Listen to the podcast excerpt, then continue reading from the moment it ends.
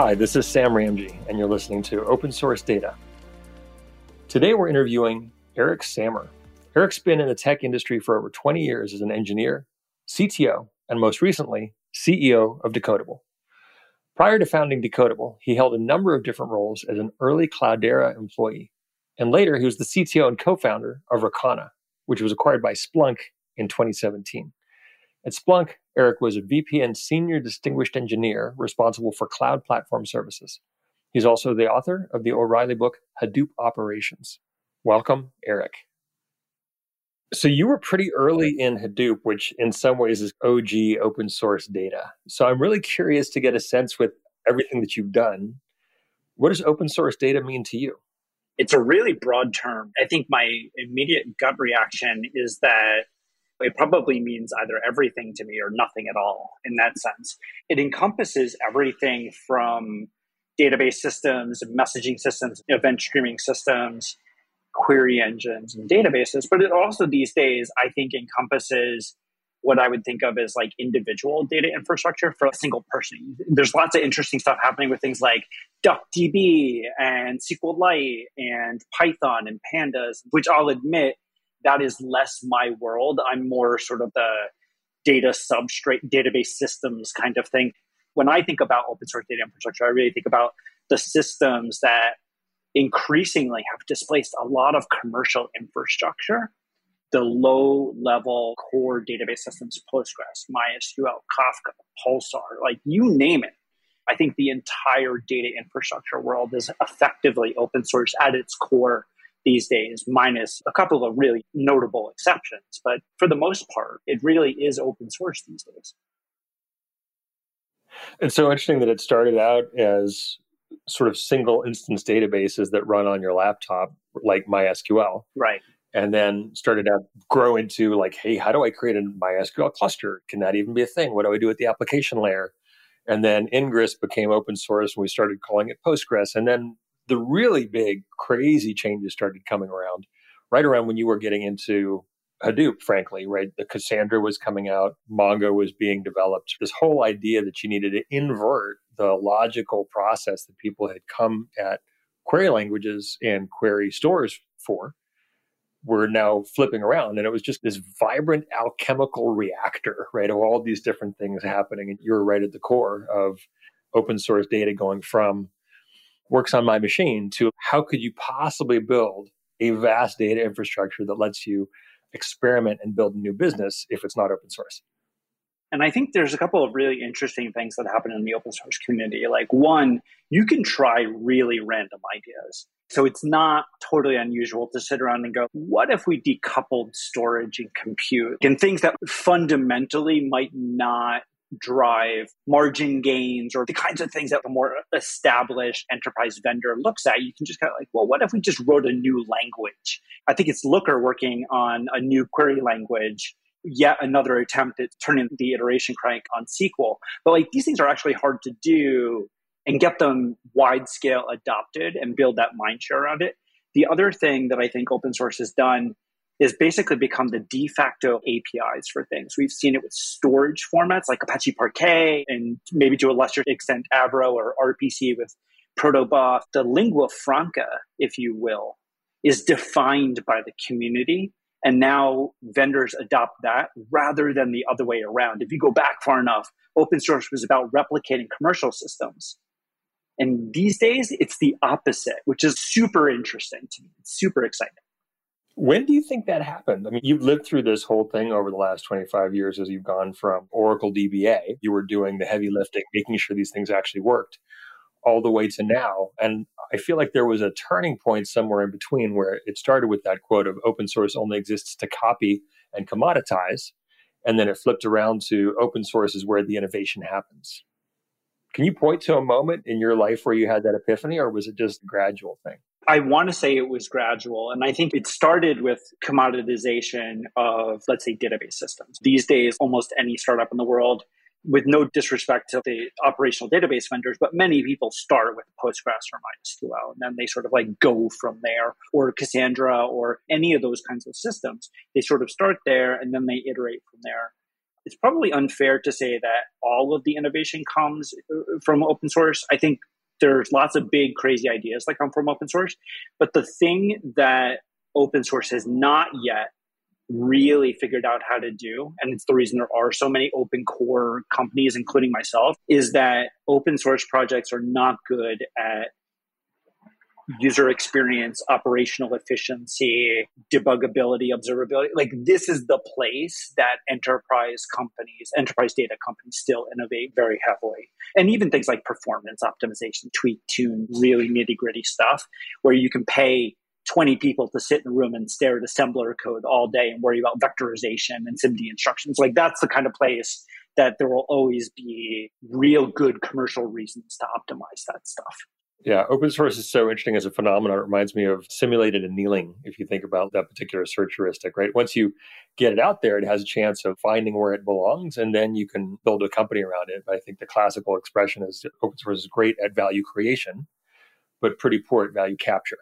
And so at a certain point, to be able to pay people to do those best fit parts of the landscape requires you to capture enough value to pay people, right, to keep that sustainable. This is a fascinating era we're in. Joseph Jacks recently published a perspective on the last few years, starting in January 2020 in venture capital, and said there's $24 billion of funding have gone into open core companies, which is just a stunning number to say the time for open core is here. And it'd be fascinating to look at how many of those are data. What led you to go to Cloudera and Hadoop, you were already working on Hadoop technology before that. I think when you're in magnetic, and you were probably coming into the problems of scale when you were working in Cheetah Mail. I often think about mail systems as being like one of the most complex distributed database problems, and you have all the same things of pub sub queuing, right? Did I get that delivered once and only once? Was it in order? Is everything happening? Which was the birth of, strangely, Cassandra, right? To do uh, Facebook messaging and mail as well. So there's this live point where you could go, do I want to go into the operational distributed databases? Do I want to go into the analytical areas? In some ways, people were doing cool stuff with Hadoop back then on HDFS, splitting the difference. Like, hey, I could use this for operational store, or I could use right. this in analytics store. What was happening for you at that moment? I want to tell you that I was really thoughtful and deeply intentional about my career. but that's a lie.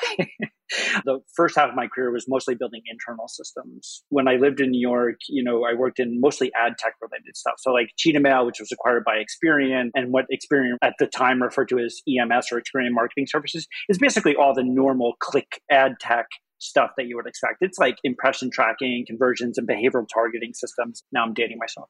Old days, 2007, six. At some point around 2008, 2009, in between a couple of different jobs that I was working at there, I started getting exposure to initially HDFS and then MapReduce, and it solved a couple of very specific problems at some of the companies that I worked with there, some of which are still around today.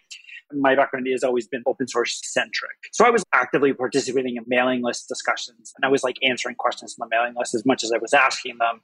And then I saw this tiny company called Cloudera and they had the bios of everybody at the company on the website and they were all phd from this place and phd from that place. But an amazing team especially at the time for me personally. So i don't have that deep academic background. And my mo has always been to find people that i think are way smarter than me and want to leech off of them. And i was excited about the technology. I was excited about this team and i just emailed the then ceo and i just said like you're going to hire me and here's why. And it worked. He sent me a message back and he said here's a free pass to hadoop world and this is like when it was being hosted in a tiny little New York City hotel that hosted 300 people or something like that. And I interviewed sitting on the floor eating bad box sandwiches with Aaron Kimball, who's now the CTO over at Zymergen doing bacteria research. I got connected to those guys. And then from then on, I just got pulled into this world of not just data infrastructure, but with a strong academic background. At the time, Cloudera was very tight with the UC Berkeley AMP lab and what later became Rise Lab and Spark came out. And so I went from being this high school dropout who was excited about open source software to like hanging out with a bunch of postdocs talking about vector clocks. It just was this huge pull into this world.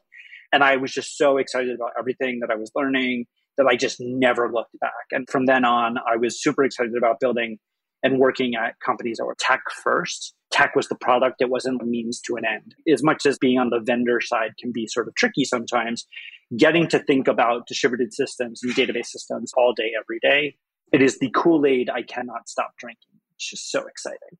It is such a spectacular testimony to the power of contributing to community because you were in there, you were exploring, and you were generous. You weren't just like, hey, let me figure stuff out, write some internal docs. You were answering lots of questions. And I think community, especially with open source technology, has this power to generate serendipities. You can't predict the serendipity, but you ended up smack in the middle of one. So I think if anybody's listening and inspired by your life story, I think focusing on community and giving back and being curious and being in things with people who you're confident are smarter than you is a fantastic life heuristic. I can't tell you enough how much answering some questions on a mailing list fundamentally writing some bad code and pushing stuff. I was an early Gentoo Linux guy. Like I was one of them mucking around with compilers and building like glibc from source and bootstrapping the kernel and just messing around with kernel drivers. That stuff allowed me with an 11th grade education. I'm not shy about this, but I'm also not always as proud of this as people think I should be. But like I'm a high school dropout, right? I have a GED.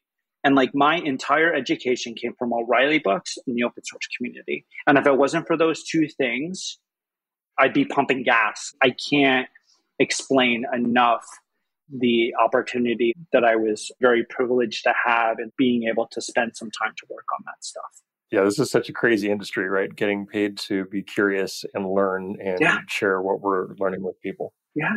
One of the greatest learning experiences, I think, for many of us is the opportunity to start a company, even if they flame out or end up in various levels of either spectacular failure or spectacular mediocrity or, or success, right? Or an opportunity to figure out what you're really capable of, how the world really works, get out from all the boxes you've been hidden behind. How does money work?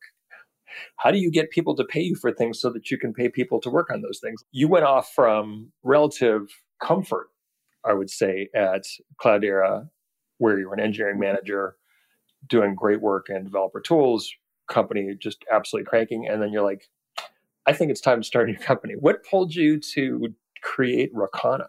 Probably equal parts hubris and excitement and again just sort of being excited about the opportunity that was in front of me i mean i at that point was operating from a very privileged position i had joined this tiny little nobody company, at least in the grand scheme of things, at 20, 25 people, whatever it was at the time. And I had entered as an engineering manager, director level, whatever. And I basically was willing to do anything these people asked me to do. And they asked me to spend a year and a half or something like that in the field doing professional services, living in data centers, building Hadoop clusters. Sure, you want me to do that? I'll do that. Whatever it mm-hmm. is, I'll do it. Basically, Mike Olson and that whole sort of crew of folks who are longtime open source people were just nice enough to let me sit in the corner of the BizOps meeting. And so like I got to see them raise a billion dollar round from Intel. I got to see how you built a startup, multiple rounds of raising, and I got exposed to some VCs throughout the process. Folks like Jerry Chen over at Greylock and Ping Li over at Accel. You just bump into these people. You're like, you're an interesting person. You sort of have nice conversations with them. At some point, I was like, wow, I, I think that there's a gap here in the market. And like, this is just a problem that I am excited about solving, which at the time was taking all of that big data infrastructure and applying it to a specific vertical use case, which for us was about observability. We didn't call it that at the time, but it was like log search and metrics because we saw people using Hadoop for that, capturing logs processing logs and capturing metrics and processing metrics. Again, this was 2014 and it was just an exciting opportunity. And there was enough excitement about Hadoop and Cloudera at the time that we wound up being able to raise on the back of that from some really great investors over a General Catalyst and then later Google Venture. To your point, I think we did some things well. We did some things not so well. you know, that's probably a longer discussion, but we got certain things wrong and wrong enough that we didn't flame out, but we didn't buy helicopters and go public. And so we wound up being acquired by Splunk in 2017. But it was just like an amazing opportunity. And people talk about startups being risky. And I just want to say this in this particular climate, you and I have been around the block once or twice. So we've seen this before, but this is like the third recession I'm looking at in my life. And I don't know that it's officially a recession. I'm not an economist or anything like that. I don't make market predictions. But I will say, when you look at this and you look at some wonderful companies having to do 20, 30% layoffs, you kind of go like, what really is stable? I've always had that sort of thing of like, let's just do the next interesting thing. And I, I guess I just didn't worry about it too much. I think maybe the biggest risk is not pushing yourself into your areas of discomfort and growth. Right? If you're not learning, you are certainly dying. I live in that world. you know, my entire life is staring in the mirror going, why are we making these decisions? this is scary as hell. 2014 was a super interesting time too, because I think that's about when Elastic was becoming a company, right? Elasticsearch, which was a fork of Lucene and a solution to the problems people had trying to do distributed Lucene because it didn't want to distribute, it wanted to be kind of single node. And then the Elk stack burst out, right? So of course you've got Elasticsearch, Logstash, and Kibana. It's like the LAMP stack, but for observability, right? How are you creating all the apps that you need to understand how all your infrastructure is going? You were doing Rocana all the scale of these problems kind of seems like it all landed on large scale operations. Splunk looked at Rocana and they were like, we need some of that where we are. And I've become aware subsequently of Splunk doing some pretty extraordinarily large data sets and infrastructure, again on open source, with some of the work that you were doing. No doubt, probably using some Flink in there somewhere, but also maybe the largest Pulsar implementations that I've ever heard of, on the order of half a zettabyte. And if anybody's wondering what a zettabyte is, it's a thousand petabytes, which is already quite a lot. There was a lot of really interesting work, and I think Splunk does not get enough respect for the work that they've been doing. And the funny thing is, is that people like you and me, we sort of live by what's happening in the community. And one thing I've learned working at places like Splunk, Cloudera, is that the biggest users of these systems don't tell you what they're doing one of the interesting things about working at a vendor is to listen to somebody go like, "We have the biggest Pulsar deployment," and you're like, "Sure." You know, in your head, you're running down the list of everybody who's five, six, ten x that. I don't know. Some of these companies don't get enough credit, but yes, Splunk has, in a lot of ways, been able to do some really exciting things. Obviously, people know it as a log search product, but if you actually look at it through the lens of like an analytic database system, there's actually some really interesting technology there, well tuned over a very long period of time. But in the time that I was there, I think there was a, a, lot of advocating for the adoption of known to scale open source projects. And certainly did a lot with Apache Pulsar, we did quite a lot with Apache Flink. There's other sort of projects that get quite a bit of love inside of Splunk. I don't remember which ones are public. And, uh, and certainly Splunk contributes these days a lot to things like open telemetry, everything from like the edge agent all the way down to what Splunk would call core search. The data ingestion process at Splunk is mammoth if you think about everything that gets delivered there, and the funny thing is that everybody goes, well, logs, it's okay to lose something. Let me tell you, like, if your customer is the compliance and security team, and you're like, it's cool, it's just logs, it's cool if we lose a couple, let me tell you, they do not like that answer. It's amazing how touchy lawyers get about that stuff. yeah, yeah, yeah, yeah, absolutely. So I don't know, lots of really, really oh. cool stuff wound up happening at Splunk. They've had pretty good open source linkage for a long time ago. One of my favorite talks, actually, that I, I went to was 14 years ago. I think 2008. It was OSCON, and one of the Splunk technical co-founders was presenting, and we hadn't heard this term before. And we're like, Splunk, what's Splunk? He's like, well you know, it's like going into a cave, spelunking. We're just going deep down into the logs. I was like, oh, this is fantastic. there is a lesson in developer relations from the first five years of Splunk that I think needs to be studied because you want to talk about product market fit. If you look at the early metrics on Splunk adoption in those first five years, of which I was not a part, there were many people long before me who did this work, but they were like wildfire it is just an incredible study in how you build a community, not open source necessarily, but community and product and DevRel and product market fit. Interesting stuff there. Well, they did what Jeff Lawson and Twilio did so brilliantly too, which is that no matter how senior the person was, they were going to give you a technical demo. Mm-hmm. And they were going to be able to answer questions about it yeah. and get you like way, way under the command line. And then you know that you can trust this stuff in your infrastructure. There's a harmony there in openness and trust as you're building out this kind of big infrastructure, which takes us to what you're doing today, right? You have not stepped away from the sharp, pointy tip of the open source spear, right? Oops, you did it again. And you are, in fact, driving yet another open source, deep tech, high scale data startup doing Flink and moving data where it wants to go and where it ought to be. So I'd, I'd love to explore with you why are these problems so intensely important to solve right now? And what's got you so intensely curious that you had to do this? You know, I feel like you're rubbing my bad decision making in my face on this one, Sam. No, I'm kidding. So, uh, on the decision making that sort of goes into something like this, I'll be honest with you again.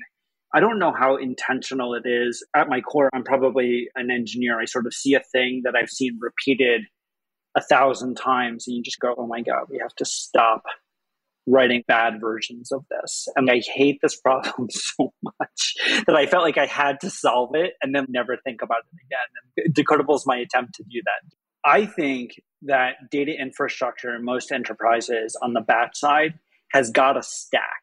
Databricks or Snowflake or like one of those kinds of systems. It's DBT, it's Airflow with Astronomer or somebody like that, you know, on the orchestration side, Prefect, whatever your your sort of weapon of choice is there's a stack there. When you hmm. say the data warehouse, people know what that looks like. When you go upstream of that, it is this absolute chaos of just spaghetti code and piecemeal vendor solutions. Some people are like, well, it's just change data capture and ELT and you just land it in Snowflake, problem solved. And then everybody looks around the room and goes, okay, but what about the operational systems that have to like process inventory or serve real time model inferencing and make product recommendations? And they kind of go like, ah, whatever, that's operational stuff. There is this really, I think, challenging gap between operational data infrastructure MySQL, Postgres, Cassandra, Cockroach, like the big long list of single store, whatever it is. And then the analytical world, which is like Snowflake, Databricks. And these days, an increasing number of purpose built systems Apache Pinot slash Startree, Apache Druid slash Imply, Rockset. There's all these really interesting analytical database systems that are sort of like scaling in that direction. Yeah, Trino and Presto with Starburst. And everybody's eventually going to argue that there's one thing they can do all of this that tends to not be the case. So with Decodable, it was like, can we solve this problem by and it's not necessarily firing rockets into space the idea at least it's like you've got a bunch of storage systems you've got a bunch of destination systems can we be as neutral and database and data infrastructure system agnostic and say, we're going to be the network vendor. We're going to give you a bunch of ports. You plug whatever you want into those ports. And then we will do packet mangling, routing, and all of the sort of stuff in between the ports. And it doesn't matter if it's Cisco or F5 or whatever it is, we're going to connect those systems. And so for us, those systems are operational databases, streaming systems like Pulsar and Kafka, and our layer seven packet mangling engine is Apache Flink. That's the thing that we use to slice and dice packets and aggregate them and discard packets and filter them and mask them and all the other kinds of stuff. If you think about it like networking, decoupling those systems and allowing someone from a software perspective to program the routes and the flows between those things and then being able to delegate subsegments of that network to a smaller group of people who say like this is your New York office. You get to control the network in New York. I control the back plane of the network. And if you think about it, that's actually how enterprises work. That's like a convoluted, long explanation of what we were trying to do. But ultimately, the thing about Decodable was just like, let's connect systems, let's process the data between them. Apache Flink is the right engine, and SQL is the language for programming the engine. It's as simple as that. It doesn't need to be any more complicated. The trick is getting it right so that people can think about that part of the data infrastructure the way they think about the network. They don't question whether the packet makes it to the other side because that infrastructure is so burned in and it scales reasonably well these days that you don't even think about it, especially in the cloud. And then governance and other things cause you to lock that down in sort of various ways. So it was really about ingest or stream processing or whatever you want to call it. That's what we do. We mangle packets, we mangle events, in between sources and sinks. And we do it in SQL and we do it at scale. It's as simple as that. And I'm just like simultaneously in love with and hate this problem, this domain. Once you've seen it, you can't look away, but you really want to. Uh, the combination of sort of the anthropology that you're bringing, how enterprises actually work, is essential here. We kind of see the need for a devolution of power, right? When we try to pull control into central IT, yes, those systems can get really strong and they can get politically very resistant to change. But eventually, right, you'll end up having this sort of revolution in the margins, right, in the lines of business, the same things that brought us cloud with shadow IT. So this idea that you're attacking this with this whole point of view that you can have distributed delegated authorization that hey you're on site you're at the edge you know more than i do. You just go wild. And if you screw up you'll have the tools to recover like you deal with that. I'm just going to make sure that when things hit my area i do a good job of taking care of the concerns that i've been granted. So it seems really thoughtful the combination of the technology and the people to kind of highlight something you and I talked about before around almost Conway's law that so much of what we deal with in software, yes, it's technically deeply complex. The people interactions, how we choose to communicate, whether or not we want to have in the meeting, whether or not we want to actually collaborate and design this thing has a bigger influence on the systems that we can build. I fundamentally believe that the natural state of services, of software, and data is distributed. And the people who are responsible for it fundamentally want to be able to use it the way that they want to use it. I was part of the group of people who told you to like put it all in HDFS. It's like I recognize that, I own that. Here's the thing, like pitchforks, torches. If Right, right. I will not be giving refunds, but you can sort of yell at me if you're mad about it. I think fundamentally in the data warehouse, there's always schemas on schemas. And you see this now, you and I were talking about it before we got started, but things like DuckDB and SQLite, like there's this constant like, well, my environment is Python, yours is Java, I write Go. Everybody picks different tech stacks because they're solving for different problems. And so fundamentally, rather than try and force everyone into one homogenous middle ground that doesn't work for anybody, what if we said, we're going to give you the tools to productionify shadow data? Because I fundamentally believe that the cloud has productionized shadow IT. The fact that like random teams can go deploy services these days, we're like, oh my God, how would you live without that? I think that's coming to data and it's coming fast and it's coming hard. And so the idea that there's going to be more destinations, more sources, not fewer. And so the issue isn't how do you stop it from happening? It's how do you get a handle on that complexity so that you can make it look more like the cloud for better and worse, I guess, and less like a committee where you present your schema change and 57 people have to agree to that schema change before you can add a column, right? Nobody wants to do business in that world. I just fundamentally think that this stuff is going to be distributed. Data is going to look like microservices, not like monolithic warehouses. I just think that that's the case.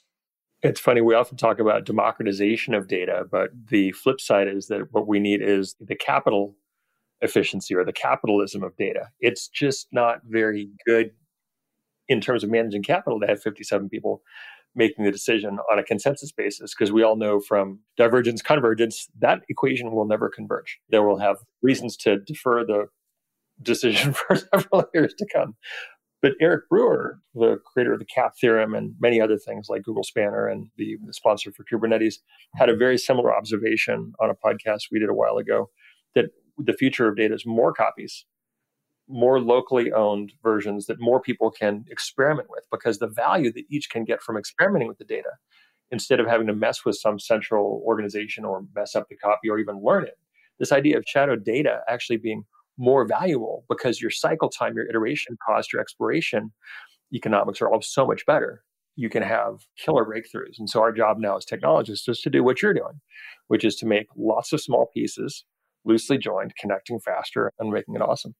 What big problems do you think we're going to have to solve over the next five years? You're in that moment where you have to lean into a technology, build a company to solve a problem that you understand well, but the market doesn't yet. As this stuff becomes mature, right, the market will, in some ways, be people who see things in five years the way that you see them now. In some ways, it'll be you learning what actually produces value or what technologies come up and surprise you or bite you you have a sense for where we need to go with streaming processing, what's not working, and what's going to force us to change it?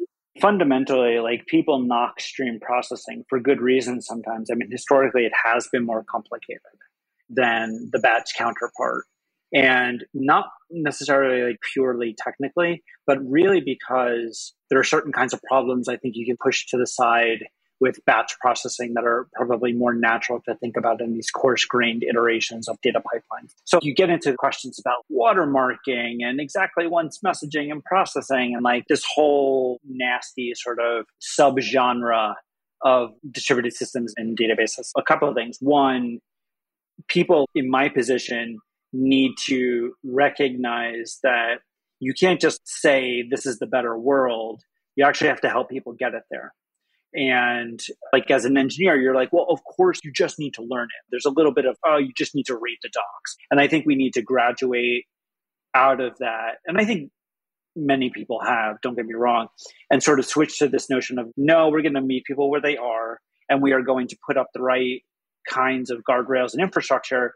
Because stream processing today is like analogous to relational database systems 20, 30 years ago where you didn't buy a relational database system, you built a relational database system, right? Maybe I'm being generous to myself. Maybe it's more like 30, 40 years ago. But there was a time where companies didn't buy these things, they built them. You actually had to like design for these things and like you knew all the corner cases and only experts used them. And that I believe is where stream processing is today. I believe that people who use these things use them because they know every kind of weird corner case. And I think we need to simplify the user experience, make the semantics easier to understand. We need to actually fundamentally change the processing model so that it's like inherently understands things like change data capture data because so much of the world is not discrete immutable events, but actually changes to other data sets. This is a big aha moment, which is also like, duh, we're not the first ones to figure this out. I think everybody kind of knows it, but like we're starting to make a little bit of progress around sort of like helping people to understand it that way and then sort of teach people how to think in those kinds of patterns. But also data quality, governance, a lot of these things actually do look a little bit different in streaming and real time rather than in batch. You don't land a data set and then look at the stats and then go, okay, this is good to go and then process it in the streaming context, right? Your entire world is just moving and changing constantly. And it's just more complicated than that. What it sounds like to me is that we're going to be shifting left on stream processing, that the ilities and the techniques feel more like development than they do like data science or analytics, which are more batch oriented. Even the way a Jupyter notebook works and the way that you develop that feels more more batchy. And so transforming that entire field of practice into something that's real time feels like a pretty long leap. I mean, that feels like a couple decade change in practices, not a few years change in practice. I want to ask you a really sharp question on Flink. So, Flink is a technology that many people have heard of, not that many people have used, but it's coming at a time when streaming is coming to the front of every serious application. Every business that's become 2020's digital business has got an enormous amount of live information and they want to filter it. They want to process it as it's in the stream. They need to reroute it. They need to copy it. They need to do a million things. Whether you're building a TikTok clone or an e commerce infrastructure or a music streaming service or any way that you're talking with IoT devices, you're talking to tractors, it's an incredibly important thing. And it seems like Flink is doing to Spark streaming what Spark did to Hadoop right? Substantially easier to use, substantially faster, better unit economics. But why? And I would preface this with Spark does a lot of things really well for sort of batch or ad hoc analytics.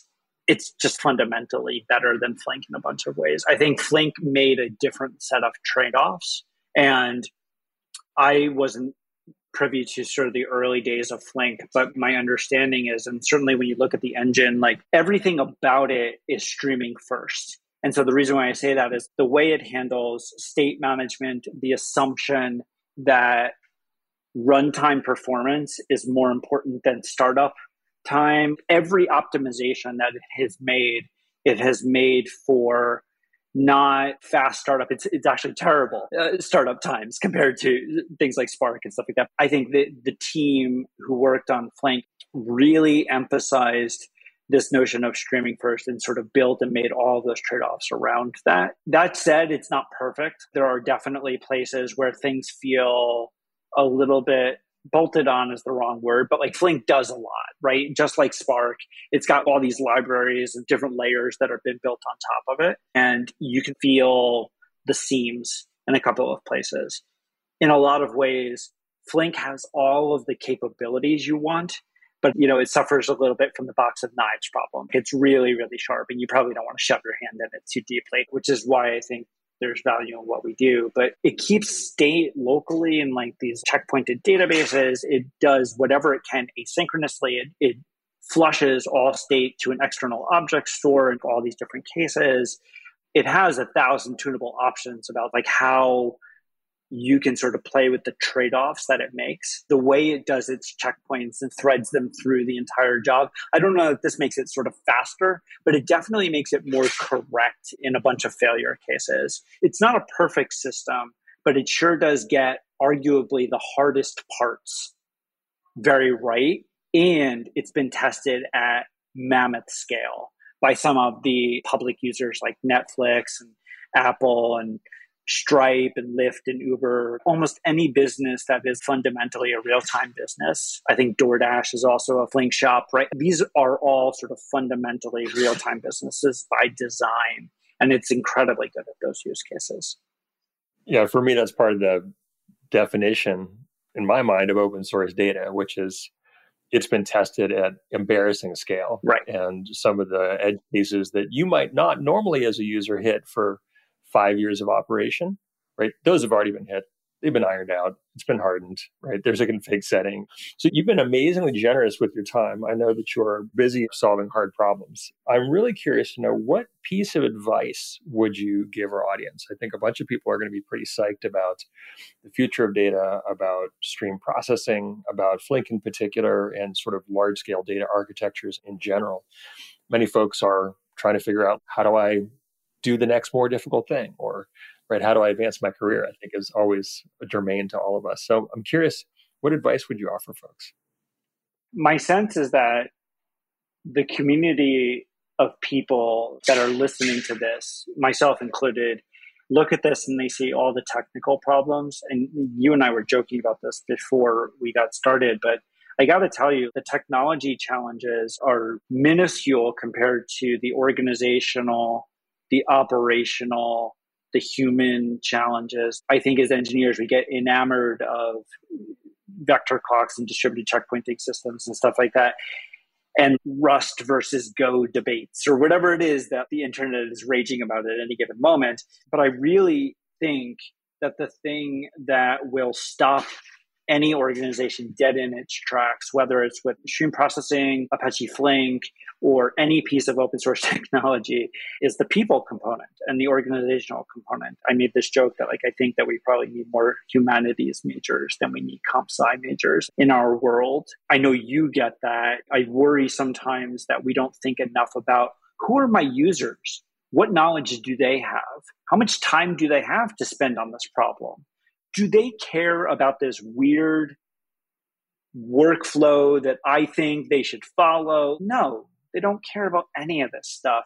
The ML people want to work in Python, and God help you if you try and stop them. I think we, as people who build and participate in like the open source data infrastructure world, need to understand who it is we're building for, and the fact that they mostly don't care about the things that we care about sometimes when we build these systems, and that we're not building for us, we're building for them. And I don't know that we always do a good job of that in a lot of ways, I think the technical stuff gets solved because the assumption is that like that's our job. And so there's enough attention on the technical stuff. The stuff that there's not enough attention on is building and growing communities about how do you support this stuff? How do you support your users and like what they're trying to do?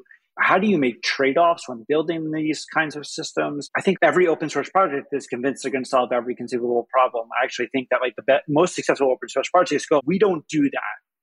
They basically do what companies do. You are outside of my ideal customer profile. I can't help you. I'm going to make a reference. I used to be a music teacher. I'm a musician by some form of trade. The music's as much in the rests as it is in the notes, right? Like you have to decide what not to do to make what you do do count. I think that those are the kinds of things that at least I think a lot about. And then, of course, you surround yourself with people who care a lot about Rust versus Go, and they naturally solve those problems. That's for sure. That is awesome. Eric, thank you so much. It's been a whirlwind ride through the history of open source data and peek at the future. And I couldn't agree more that the more that we can pick up our asymmetry on knowing less about people than we do about the technology and start to focus on asking the anthropology and the humanities questions, we're more likely to create better software and a better industry if we do that. So I'm super grateful for your time, man. It's fantastic to see what you built at Decodable. Thanks so much, Sam. I appreciate it. Now I'm backstage with our executive producer, Audra Montenegro. Audra, what stood out to you in this conversation? I really loved Eric's curiosity and drive when he was younger and starting his career using MapReduce and super curious, researching the team of Cloudera and happening to get a free ticket to Hadoop World. And from there, he networked and landed the engineering manager role at Cloudera. And what I found was cool was he went from what he says a high school dropout to being pulled into a strong academic world of big data. And he just couldn't stop drinking the Kool Aid of distributed systems from there. I get that. And what's inspiring me now is Eric's bravery. Having started Rocana gave him great insight into how to build a startup. But more importantly, he saw the gap in the market we now call observability. Then Splunk acquired Rocana, and there he observed that while the data warehousing stack is orderly, the new world of streaming is chaos. So here he is, brave again, founding Decodable to bring order to that chaos. And they're designing their distributed software focusing on the distributed people who need to use it. Thank you. And a big thanks to our audience, too, for joining us today. If you liked the show, please subscribe and give the podcast a five star rating on your favorite platform. We'd love to hear your thoughts on the show. Please drop me a tweet at OSD underscore podcast. And a special thanks to the Caspian Studios team, our producer, Alexa Minter. For program management, Videm Yuri and Kyle Ruska. For audio and visual engineering, Scott Goodrich and Evan Ha, as well as creative producer Landon Pontius. And of course, the DataStax team, including social leader Lauren Gohl and Katie Asher with the web design team. Thanks again for listening. Catch you on the next episode of Open Source Data.